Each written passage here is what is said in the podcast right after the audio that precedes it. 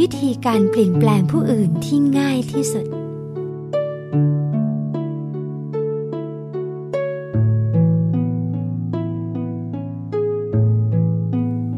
ในช่วงเวลาของชีวิต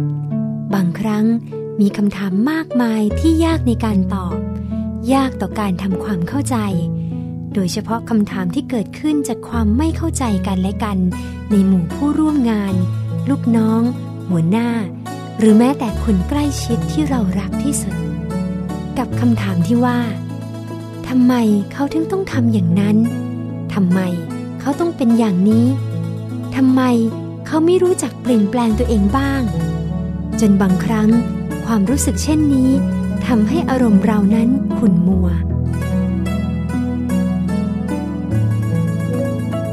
แต่เราอาจจะลืมบางอย่างไปว่า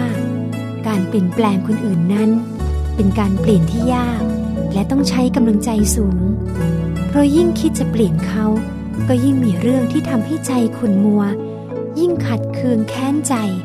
จนบางครั้งผิดใจกันไปเลยก็มี แล้วทำไมเราไม่ลองเปลี่ยนมุมมองในการแก้ไขปัญหานี้ โดยการเปลี่ยนแปลงตัวเอง ซึ่งเป็นสิ่งที่ง่ายกว่า แล้วเราควบคุมได้ ราะเรารู้และเข้าใจตัวเองมากกว่า ว่าเราเป็นอย่างไร และแท้จริงแล้ว หากเราเปลี่ยนแปลงตัวเองให้เป็นคนใจเย็นขึ้น ไม่มักโกรธ รู้จักจับแง่คิดให้เป็น แม้ในเหตุการณ์อันเลวร้าย เปลี่ยนตัวเองให้เป็นคนรู้จักให้อภัย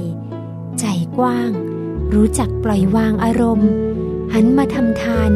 รักษาศีล เจริญภาวนาให้มากขึ้น สมกับผู้มีธรรมะเป็นอาภรณ์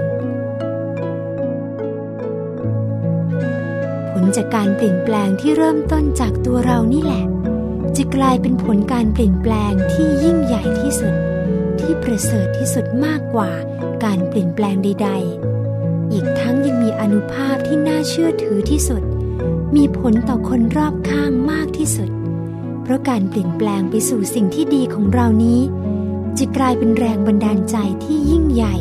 ให้แก่คนรอบข้าง ให้เขา